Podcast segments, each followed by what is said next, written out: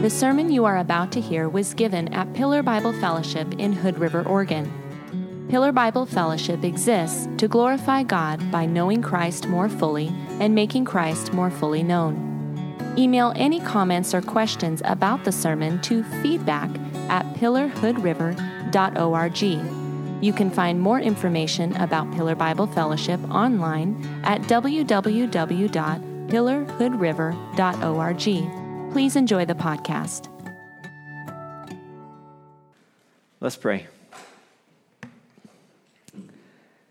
Heavenly Father, you have gathered us together today to celebrate a mighty work, a work that we will get into as we open up this passage, a work that you did that brought dead people to life. Lord, we have partnered together. You have partnered us together with Jesus. You have done something that we can't fully comprehend. And as we like to say, we'll spend the rest of eternity attempting to as we worship you in spirit and in truth. Lord, as your people today, help us to comprehend more fully the love with which you've loved us. Help us comprehend more fully the works that you've prepared beforehand, that we might walk in them, that we might give you all praise and all glory with the short time frame of life that we have here on earth in preparation for all of eternity with you. It's in Christ's name we pray. Amen.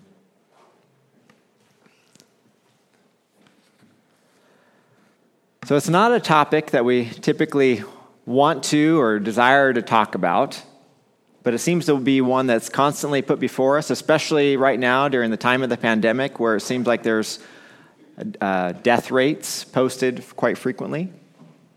And that's the topic. The topic is death.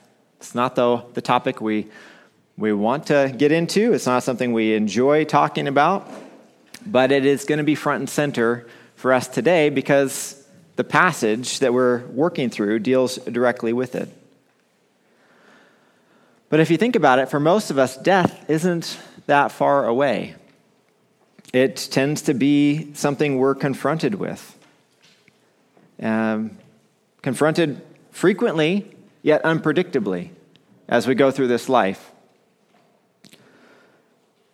And I know for me, it was uh, the, just the fall of 2017, not all that long ago, that I was confronted with a scenario of death when my oldest cousin on my dad's side suddenly passed away. When we found out, or when I found out, it was jarring, and death often is. It's a, it's a jolt to us. It is not something we're expecting, and then all of a sudden we're thrust into the midst of comprehending what this means. It was a tragic death, my cousin's death. It was a sobering one. I was made aware of a phone call that he had made to his mother to tell her how much he loved her just the night before he disappeared, as well as how he had destroyed his few earthly possessions that were remaining in his name. And even before I knew exactly what had happened. I began to grieve what I anticipated was already lost, and that was his life. And of course, eventually his body was found, and there was no mistaking that what once was a relationship had been terminated. There was no more opportunity to engage with my cousin on this earth. Now, facing this part of life is challenging. It's, it's raw when we face these types of challenges. Most of you here know this feeling that I'm talking about. Some of you are, are grieving a, the loss of a loved one even now. It happens so frequently. And, and if you are, if you are grieving the loss of a loved one, even as we are gathered here together, know that this is a place where you can grieve where you can cry and where you can seek comfort. And as a church, we seek to provide you with that comfort. You're not alone. when we are dealing with these tragedies, so often the question we ask is why? Why did this have to happen? Why did it have to happen now? The question is why. And as Christians, we might be able to mentally ascend to, well, it's because there's sin. There's sin in the world, and therefore death came in. Sin separates us from God, and sin is that turning away from God and going in another direction altogether. And we can mentally ascend to that answer, but that's not an emotionally satisfying answer to the question of why did my loved one die? We know this because even if we are able to formulate that thought in our mind, the emotion is still present, the hurt is still there, we still suffer. It's never easy to deal with death. It's never easy to just move on. Even as I was just looking through some emails that were exchanged between Vanessa and I and my aunt and uncle about the loss of my cousin, just the other day, I all of a sudden this, this wave of emotion of what it felt like to lose my cousin came back across me. And it's been three years since he passed away. But that emotion is still there. I didn't even see that, that wave of emotion coming, but all of a sudden, it overcame me. Which leads me to another thought I often ponder when on the subject of death. Because even though the memory and the emotion can rush back even years later, the finality of the death doesn't change. So we can still experience some of that emotion, some of that rawness, that hurt, but we can't go find the person that we're wanting to go see again. We can't engage with them. Not here on earth, they're no longer alive. That opportunity that they once had to respond to God's calling in their life has terminated. It's permanent. That time has ended and it's final. When someone we love suddenly dies, we realize our ongoing relationship with them, as we had known it, dies too. No matter how much we may want them to come back, no matter how fervently we may pray to God to bring about a change, a, a, miracle, to bring them back from the dead, it doesn't do any good. It is a permanent transition. And in dealing with death and dealing with this, it, it, it opens us up in a way that everyday life just cannot do. When we deal with death, we realize that we are opened up. Our insides feel like they are on our outsides because we are hurting so bad. And the starkness of it all reminds us of our own deadness apart from Christ, our own deadness. In our sins and trespasses, the Bible says we were dead.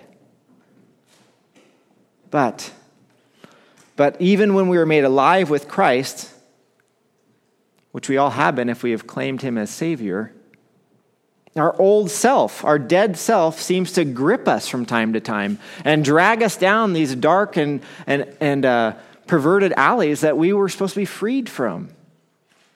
And we still dabble in some of the sin that once held us captive. We wonder and we get caught up in the, the lifeless and empty works that were characteristic of our life prior to Christ deadness, emptiness. This behavior is devastating to our new life. It devastates our ability to proclaim that we're a new creation. When we get caught up in sin, we are hampered from proclaiming the gospel. And this happens whenever we become comfortable, whenever we become comfortable in acting in ways that are contrary to who God is and who He has made us to be in His Son. After all the glorious things that Paul was sharing with the Ephesian church in chapter 1, he takes time now in chapter 2, setting that aside just for a moment, to take us to this place to talk about death all those heartful prayers and praises offered up for the believers in the church of Ephesus, it all remains true.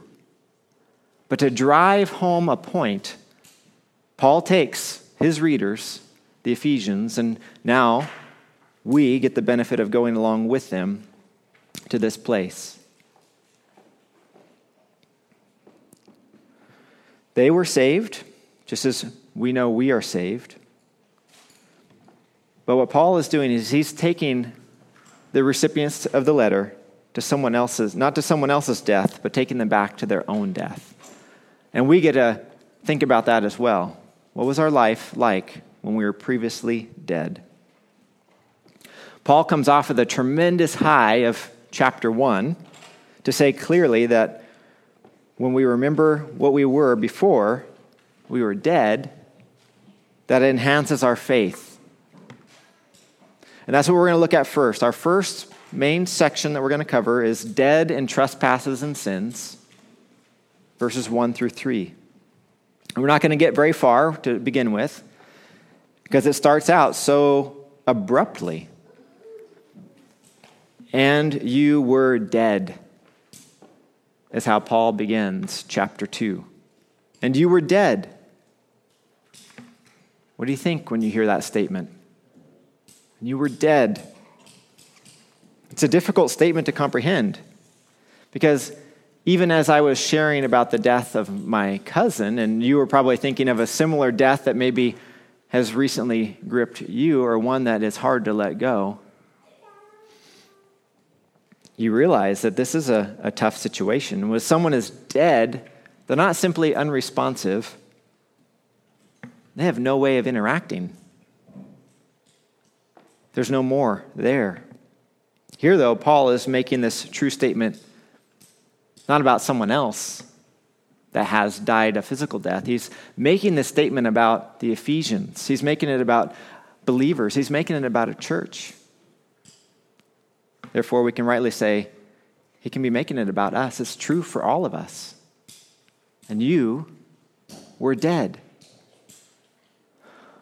Paul does go on to add two qualifiers when he says, And you were dead in the trespasses and were dead in the sins. Trespasses and sins. We have all trespassed and sinned. Paul covers this at great lengths in Romans, in Romans chapter 3, in Romans chapter 5.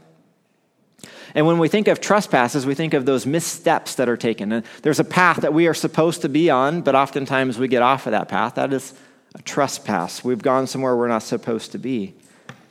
And in sins, we're dealing with missing the mark. Missing the mark, the standard that God has set and I'm confident to say that we've all missed that mark because that mark is the mark of perfection, and none of us are perfect. These two qualifiers are meant to encompass all types of sin the sins of omission, the sins of commission. Everything that we could think of that would take us away from God is encompassed in trespasses and sins. And this is what has separated us from God. You were dead in your trespasses and sins. Continuing on in verse 2, it says, In these, in trespasses and sins, you once walked. You once walked. Yes, can you picture that? Dead men and women walking with no life in them. The context is clearly spiritual. It's not meant to be zombies, but it is a spiritual death. And it's meant to be received with seriousness. Uh, just as serious as we, we treat the, a human death, even more so, we're supposed to treat the death of one spiritually. And as we continue on, I hope you'll see that we need to give even more significance to what this death was like and gives us greater value of what life truly is. The idea being presented by Paul when he says walked in is a, a, way of life, it's conduct, it's the way you behave, it's the way you go about your everyday life. When you or I walk in sin and trespasses, we are walking as spiritually dead, separated from God. Paul once again gives a few useful qualifiers to see what dead walkers walk like, says, following the course of this world. following the course of this world. What does that mean? That means going along with the current world system. The world system that is characteristically opposed to God. A system that shows its clear disdain for God's values, with clear apathy for his morals, and mocking those who believe in him, those who believe in his word. This all demonstrates an outright rebellion against God. And this world system is the same system we find ourselves in right now. The system that says an abortion clinic can remain open, but a church needs to close. That is the type of world system that we once followed in our dead way. This all makes sense because the world system has a governor. Following the prince and the power of the air, that is the devil. The prince and the power of the air is the devil.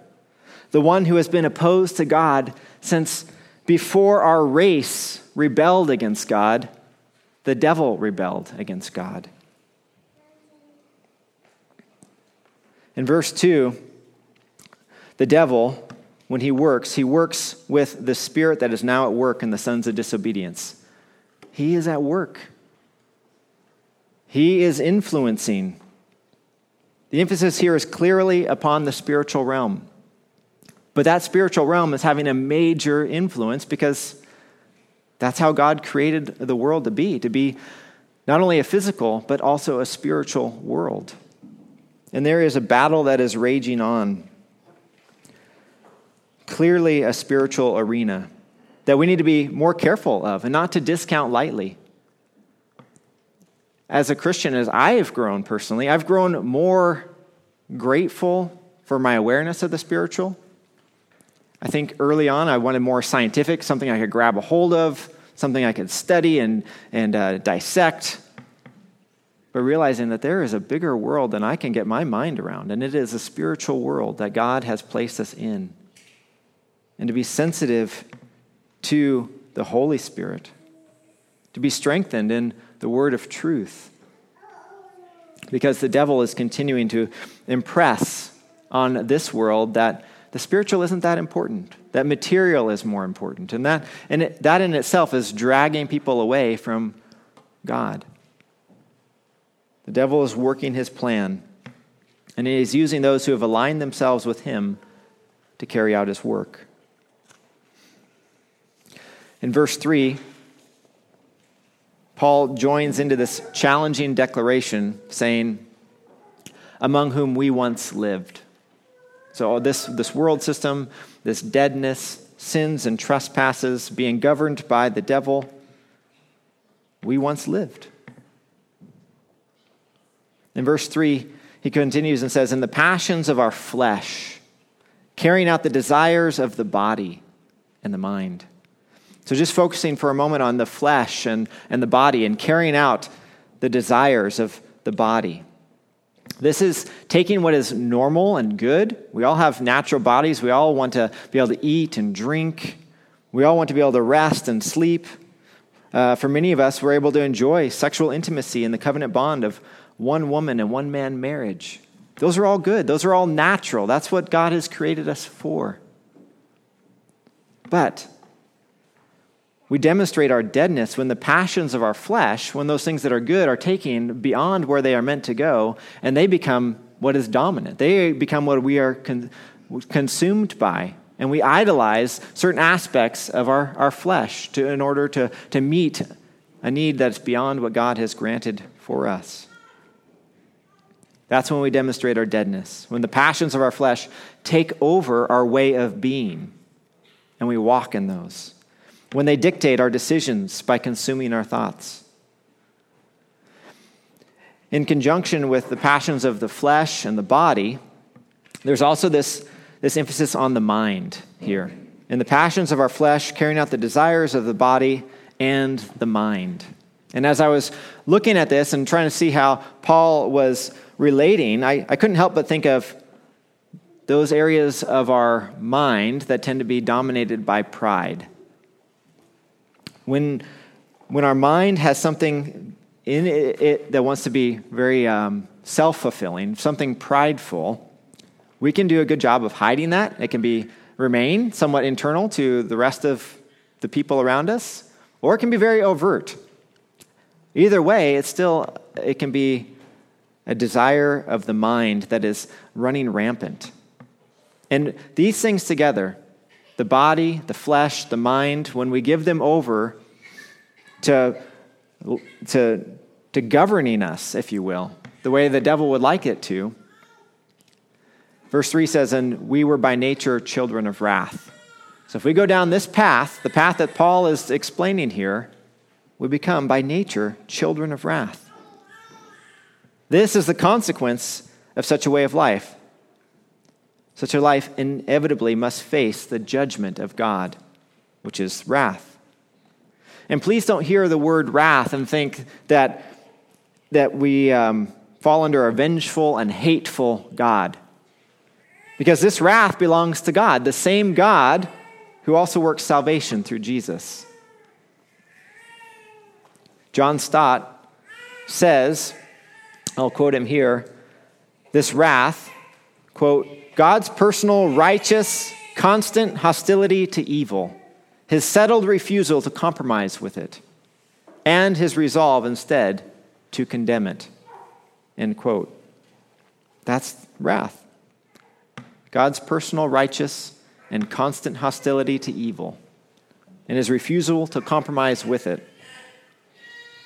Instead, he resolves to condemn it. And in this, if you are going down this line, the end of verse 3 says that you are like the rest of mankind. Like the rest of mankind. So there is a division that's been made.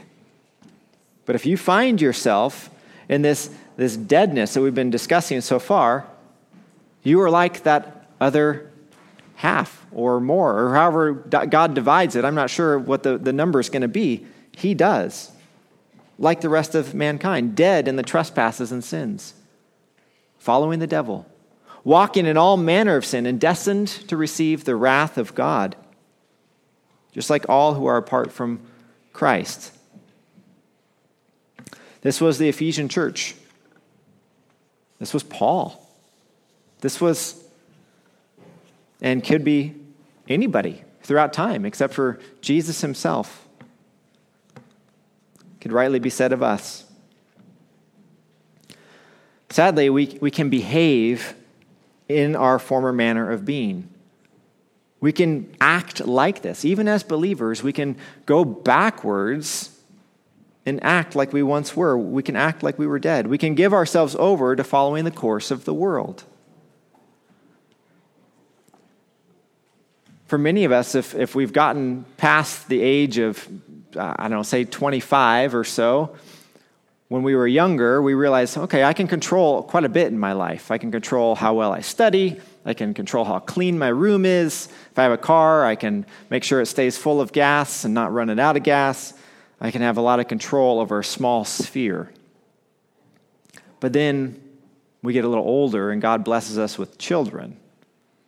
And all of a sudden, there's a lot more going on in life and that control that once really fed into who we were and, and gave us a sense of being, if you will, starts to uh, change. We don't have as much control as we thought because now instead of things, we're in, we're in charge of people, living beings that God has created through us. And now we're in charge of them. And we can't be in charge of them the way we were in charge of our room where we just keep it clean and neat. Children tend to be messy, they do things different than we would do them. And as parents, sometimes we go back to our old dead selves and we say, I can control them like I once controlled the things that I was entrusted with when I was younger.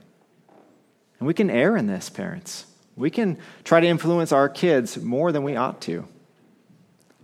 God has made them as individuals.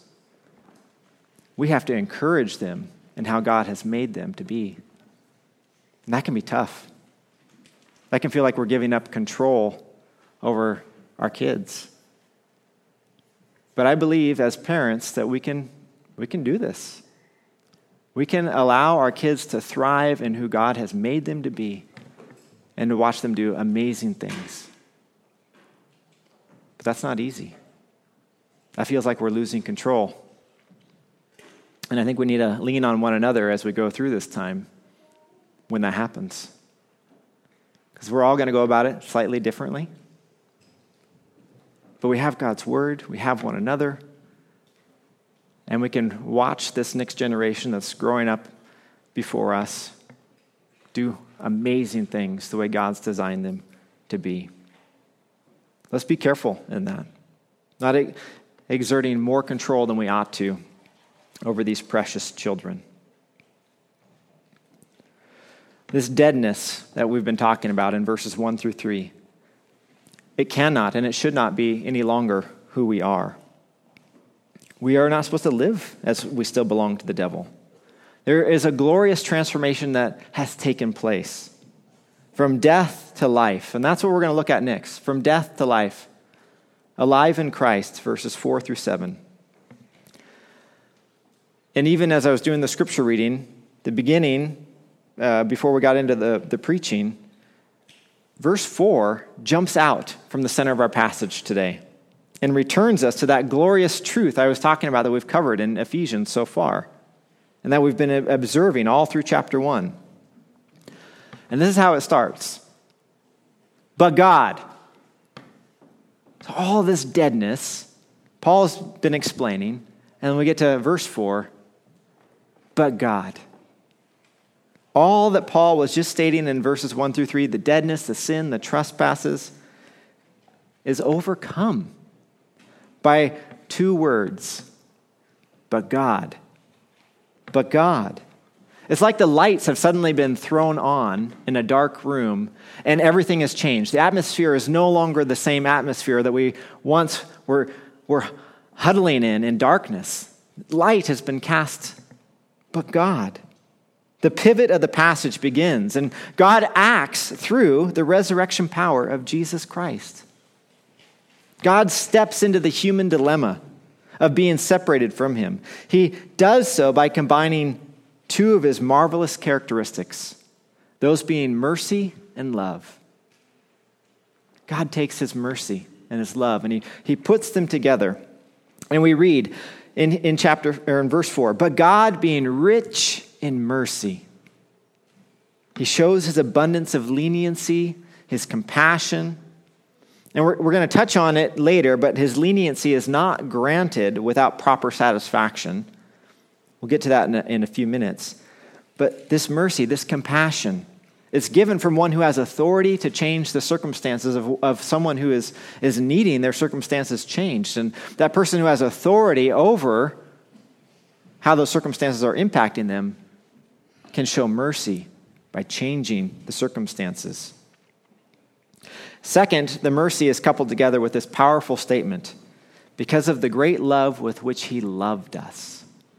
Because of the great love with which he loved us. This is how God, in his very essence, demonstrates his mercy and his love. His strong affection for us. That's, that's the love. His strong affection for us. He loved us for our good. He loved us for our good. And he continues to love us for his glory. We know it is for our good because Paul reminds his readers that this all happened. This all happened. His mercy and his love has all happened, verse 5, even when we were dead in our trespasses. God has demonstrated his love for us when you would think there'd be no point. But God does that because his love is greater than death. And I know the weight of this isn't missing you because we had no intrinsic worth when we were dead, other than a worth that God determined in his mind before the foundations of the world to place upon us. We had no relational attributes, no helpful qualities, nothing but deadness. But God, being rich in mercy, because of the love with which He loved us, even when we were dead in our trespasses, began this work. The working of God is done through the mystery of His Son. And as believers, we are formed into this inseparable union with Christ. First and foremost, he allows us to overcome death with Jesus. Keep in mind, Jesus died and he overcame death. And then we get to join with him. We get to participate with Jesus in the resurrection power. Look at the, the second half of verse 5. He's made us alive together with Christ. Made alive together with Christ. Resurrection power of Jesus to conquer the consequences of sin and overcoming death. And God makes our dead and previously separated from Him spirit alive together with Christ. It's all together with Christ. For there is no salvation under in no one else, for there is no other name under heaven given among men whom we must be saved. Every part of who we are is characterized by being together with Christ, the firstborn from the dead. And just as Paul couldn't help but exclaim, By grace you have been saved, here in verse 5, meaning your deadness merited no favor, your sins brought nothing of value, your alignment with God's enemy in rebellion only took you farther away from God. By grace you have been saved. By God's unmerited, freely given working of salvation through his perfect Son have you been saved. His mercy, church, was granted. His mercy was granted because Jesus paid the price. You and I were to have paid for our sins and trespasses but we couldn't have paid for them the way Jesus did. Our payment would have been an eternal damnation. Jesus took those, took the penalty that was rightly for us. He took it to the cross. And in exchange for our unrighteousness, he lavished upon us his righteousness. He was granting, he granted us life, and we are now and forever seen as a treasure by God in Christ. Paul uses another phrase here to further elevate what has already been done. I mean, this is already a glorious upswelling, and, and he continues in this divine transaction. We can see it even plainly here in the English. Having just covered resurrection in verse 5, in verse 6, we see two additional workings of Christ that we have been joined in with him. The first is his ascension. So, right now we're in Advent, which is like the beginning of Christ working uh, uh, uh, in our lifetime, or if you think when he comes as a, as a baby. But then at the, at the end of his earthly ministry, he has ascension. We're joined with God, not only in his, or in Jesus, not only in his resurrection, but in his ascension. And in the second, we're also added to his divine and eternal council. We get to sit with Jesus in his divine council. So look at the first part of verse 6. And raise us up with him. This is the ascension of Christ. It's being distinct from the resurrection of Christ. It's not just overcoming the grave. This is now giving us access into the heavenly realm. This is allowing us to go before God. And it's accomplished for us. And this, again, is only together with Christ. We, we're going to see that everything that we have is because it's together with Christ. We have been inseparably put together with Christ. It's with Him, it's through Him. With Him, we have been raised up. And then verse 6 continues and seated us with Him in the heavenly places in Christ Jesus. This shows the intimacy of our relationship with Him. Our relationship with God entails being seated with Christ. Seated with Christ. And it's this phrase here again, with. We're with Christ. We were made alive together with Christ. We were raised with Christ. We were seated with Christ. Every part of who we are is to be characterized as being together with Christ as I have been meditating upon this passage and thinking about these truths and this togetherness this week, and there's this vital necessity of being together with Christ. I couldn't help but think of my son, Jonathan. You see, Jonathan's working really hard on his communication. He's really working at being able to speak and communicate with his words. This is challenging for him. He can't articulate well his desires, he can't articulate well his hurts. But there is a benefit to his communication. Because in order for me to communicate with Jonathan, I have to be with him. I have to be very close to my son, Jonathan. I have to get down on his level. I have to really concentrate on what he's saying and work through all my ability to understand my understanding to try to figure out what is it he's, he's communicating. I have to be with him. I have to be at, at the, the level of understanding where, where he can impart to me what he's trying to say. I have to be able to block out distractions so I can focus very closely on what he is trying to communicate. He has to work hard too. He has to overcome frustrations. He has to repeat himself many times. Sometimes, though, even that isn't, doesn't work. And what Jonathan will do is he'll take me by the finger and he'll lead me somewhere because he can't describe it well enough. He has to show me. So he'll take me by the hand, my three year old son, so that he can communicate with me what he's trying to, to show me or what he's trying to tell me. He just has to point to it. All of my communication with Jonathan is improved by being right there with him, to being, being together with him.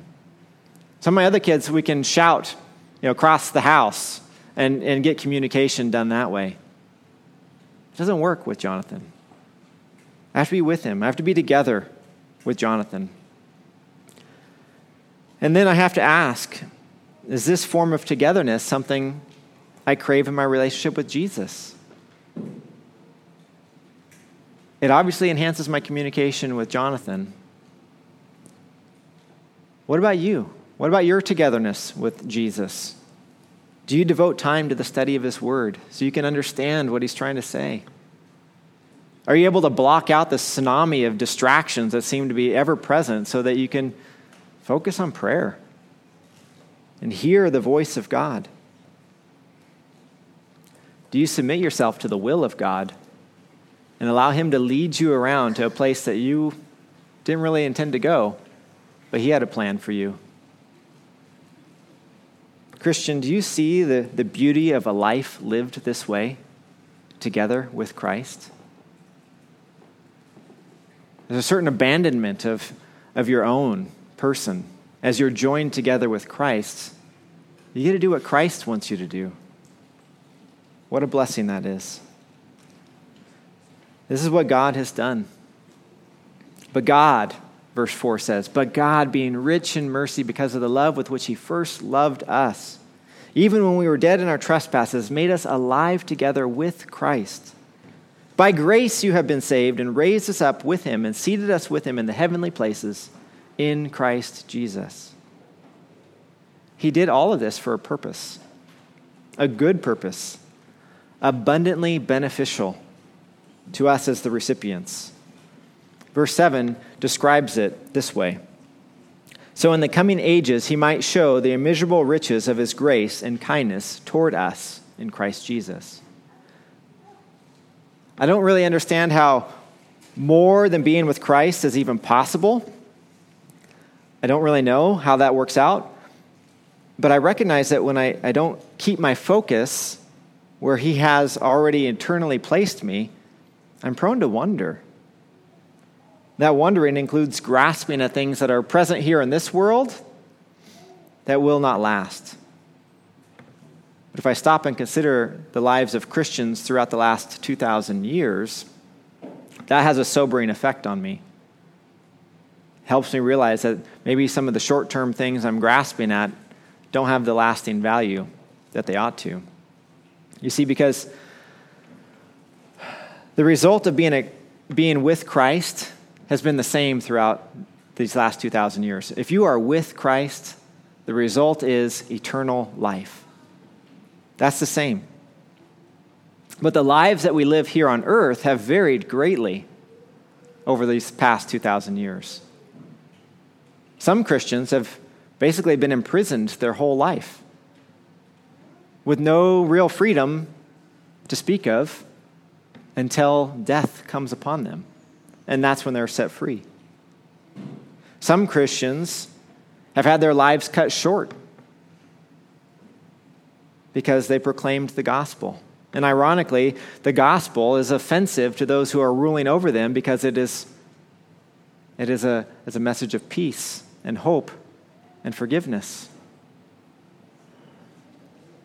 But those who are ruling under the authority of the prince of the air are offended by that and have taken their lives from them, their earthly lives.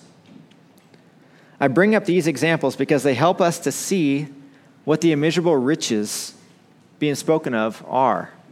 They're not earthly. In verse 7, it talks about immeasurable riches in the ages that are to come, the ages that is to come. So it's not earthly possessions that is being spoken of here. The immeasurable riches is not a guarantee of a comfortable life. Immeasurable riches are ours, but they're not going to be fully realized until the coming age. I believe we may catch glimpses of what these riches are. And I think we, we frequently, as believers, when we're gathered together, get to partake in some of the richness of what it means to be a fellowship that's gathered around Christ. That's what we're going to be doing for all of eternity, is worshiping at the feet of Jesus. So we catch glimpses of this reality. We get, we get powerful doses of it from time to time. I, I think of Stephen, the early church leader. In Acts chapter 7, we get a little uh, glimpse into his life. He was a man that was full of the Spirit, and he was doing wonderful things. And yet, his testimony was not appreciated by the, the ruling authorities, by the Jewish re- religious authorities of the day. And so, what did they do? In anger, they took him out and they brutally stoned him to death. And yet, the picture we have from Scripture is that Jesus was shining down upon him. His face was beaming because he was already seeing those immeasurable riches that were his, even in the face of certain death. These immeasurable riches are for us. And it, it may seem that they are hard to grasp. That once we are saved, it'd be better for us just to, to stop life here and have God just beam us straight up into heaven. But that's not how God chose to work. In His sovereignty, He chose to save us and then keep us here so that we could carry out and do things that would help further His kingdom. And these are called good works. Good works here in our section of Ephesians.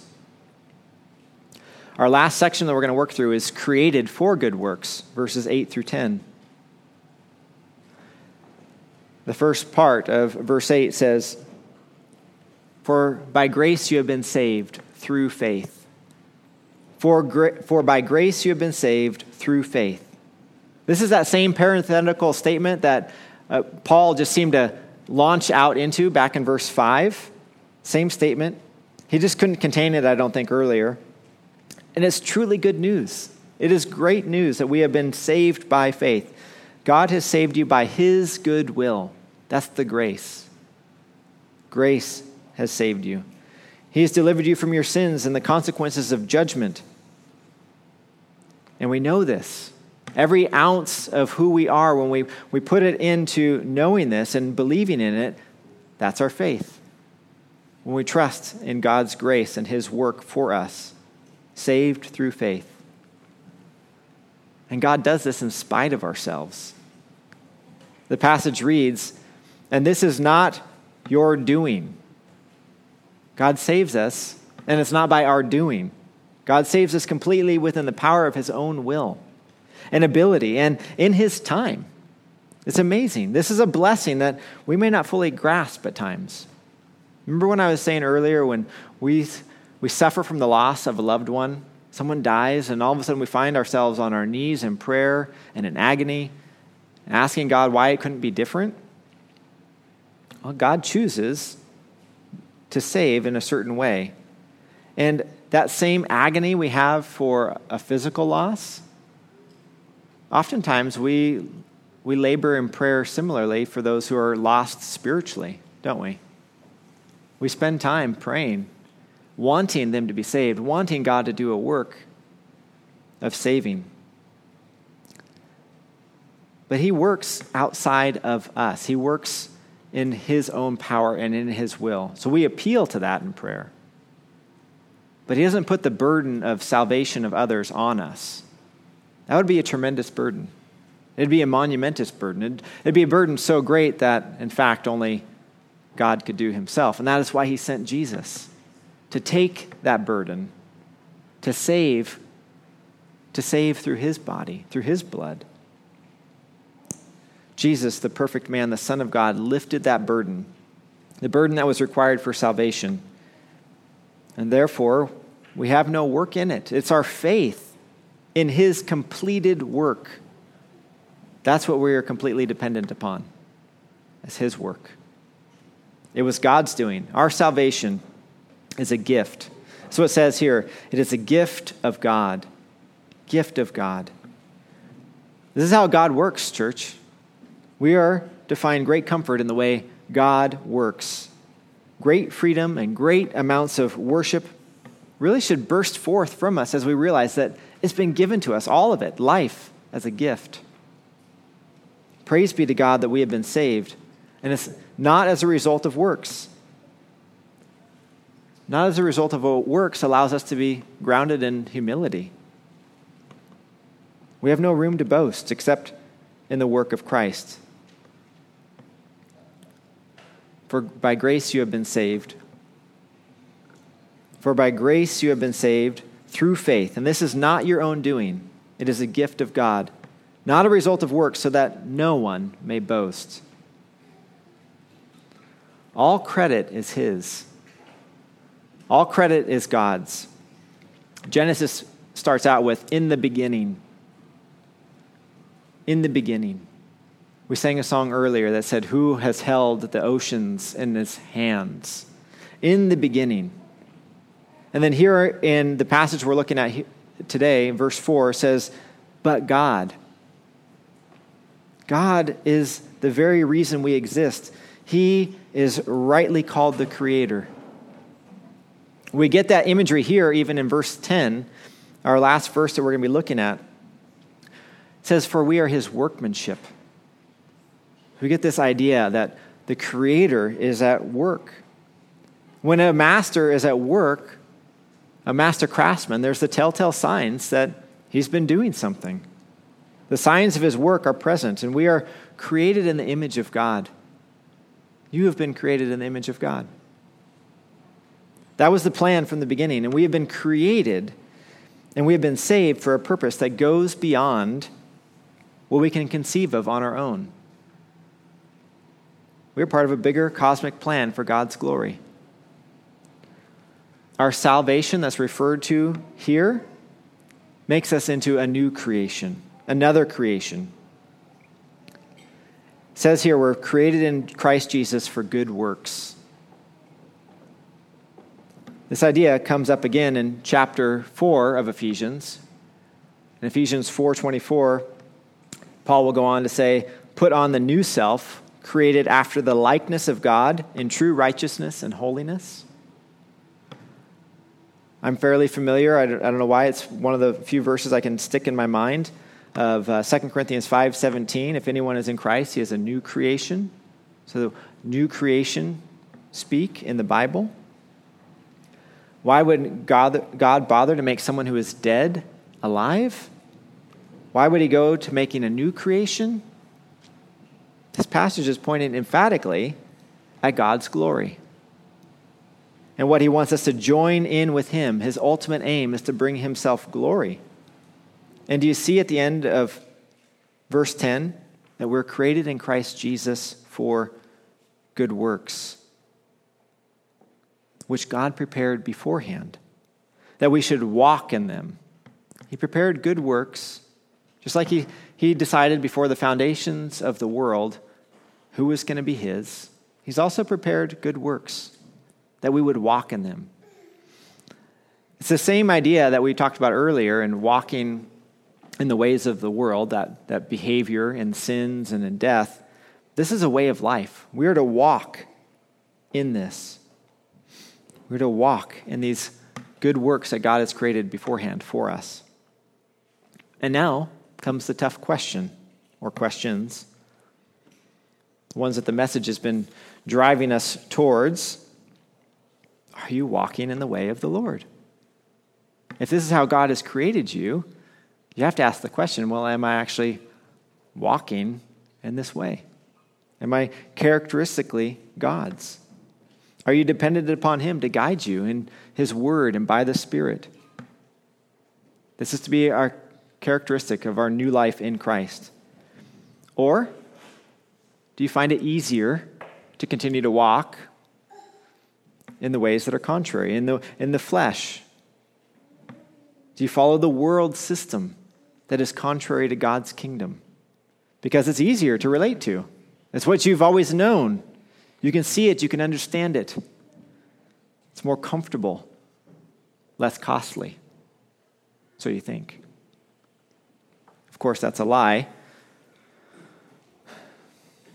And none of us are going to be able to answer these questions well. There's going to be days where we think we're, we're doing well, and other days we realize not doing so well.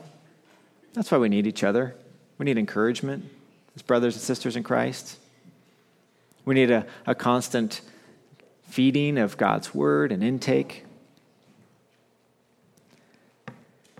When we boil down our re- response to the, these verses we've looked at today, we have to ask what are we going to do about being made alive? God took us from death to life. What are we going to do about being made alive? And being put together with Christ. Everything we have is together with Christ. Are we walking as followers of Christ, or are we walking as the rest of mankind? When Paul is writing to the church in Colossae, right after he talks to them about having new, a new self, Colossians 3:10, that, that new creation language we already talked about, he brings it up again. He encourages them as God's chosen ones, as Christ's holy and beloved as his workmanship, as his workmanship for good works, to put on the following. So, this is a list, a list of things that Paul says you should be known by this. Put on compassionate hearts, kindness, humility, meekness, and patience. These attributes help us as believers to bear with one another, to work through our complaints against one another with forgiveness because we have been forgiven. Most of all, we are encouraged by the scriptures to put on love. To put on love. The challenge of living this way is only possible for those of us who have been made alive in Christ. If you are dead, if you are dead, you probably can't even comprehend how to begin such a list. It makes no sense. Of course, even as we are made alive in Christ, the putting on is not instantaneous. It doesn't happen all at once. It sure hasn't happened for me all at once. But as I place my faith in Christ, as I walk steadily with Him, that change takes place. That sanctification work is being done. And collectively, as we do that as a church body together, we are continuing to grow into the church that God would have us to be into the, the bride that he wants to welcome in. God is doing that work. And it shows us as we walk in it, the more and more of God's immeasurable riches can be experienced, even here and now. It shows us that together with Him, we have immeasurable, immeasurable richness uh, with Christ. Finally, church, it's because we as believers, we can come together and that our lives are made inseparable from Christ. Our lives have become inseparable with Christ, and we are to walk accordingly. We've been put together with Him for a purpose. We are to walk the way God has designed us to walk. We are to walk in fullness of life together, now and forever. I'm excited to walk with you, brother and sister, into that eternity that God has created for us. Let's pray. Heavenly Father, in Ephesians chapter 2, and verses 1 through 10, Paul very carefully laid out two ways of life one in deadness, following Satan, going completely away from you, and one that is submitted to the work of Christ that has done away with our old dead selves and made us alive in Christ and the resurrection power of your Son, giving us full access to heaven in Him, and allowing us to sit forevermore in the presence of you. All of these things worked in and through the precious blood of Christ, who has brought us into a place of salvation and life that we should have good works that would be walked out even now, even in this day, in this hour, that we would walk by faith, trusting that there is a bigger picture than the, the mere breath of life that we have. You are working for your glory. God, we thank you for making us inseparable with Christ through his working, that our salvation is assured in Christ Lord, may we encourage each other as a church, as Christians in this current day and hour. We have an opportunity to continue to share the good news of the gospel. Not exactly sure how each of us will be given that opportunity, but it will come. The world is looking for salvation in so many ways to be saved from death Lord, you are the way. Help us to proclaim you boldly. Help us to proclaim you clearly. And may those who you have decided to follow you forever hear the call and respond. And may your kingdom grow. We thank you, Heavenly Father, for the time we've had together, for the word, and for the working of your Spirit. It's in Christ's name we pray. Amen. Thank you for listening to this sermon from Pillar Bible Fellowship. Please email any comments or questions about the sermon to feedback at pillarhoodriver.org.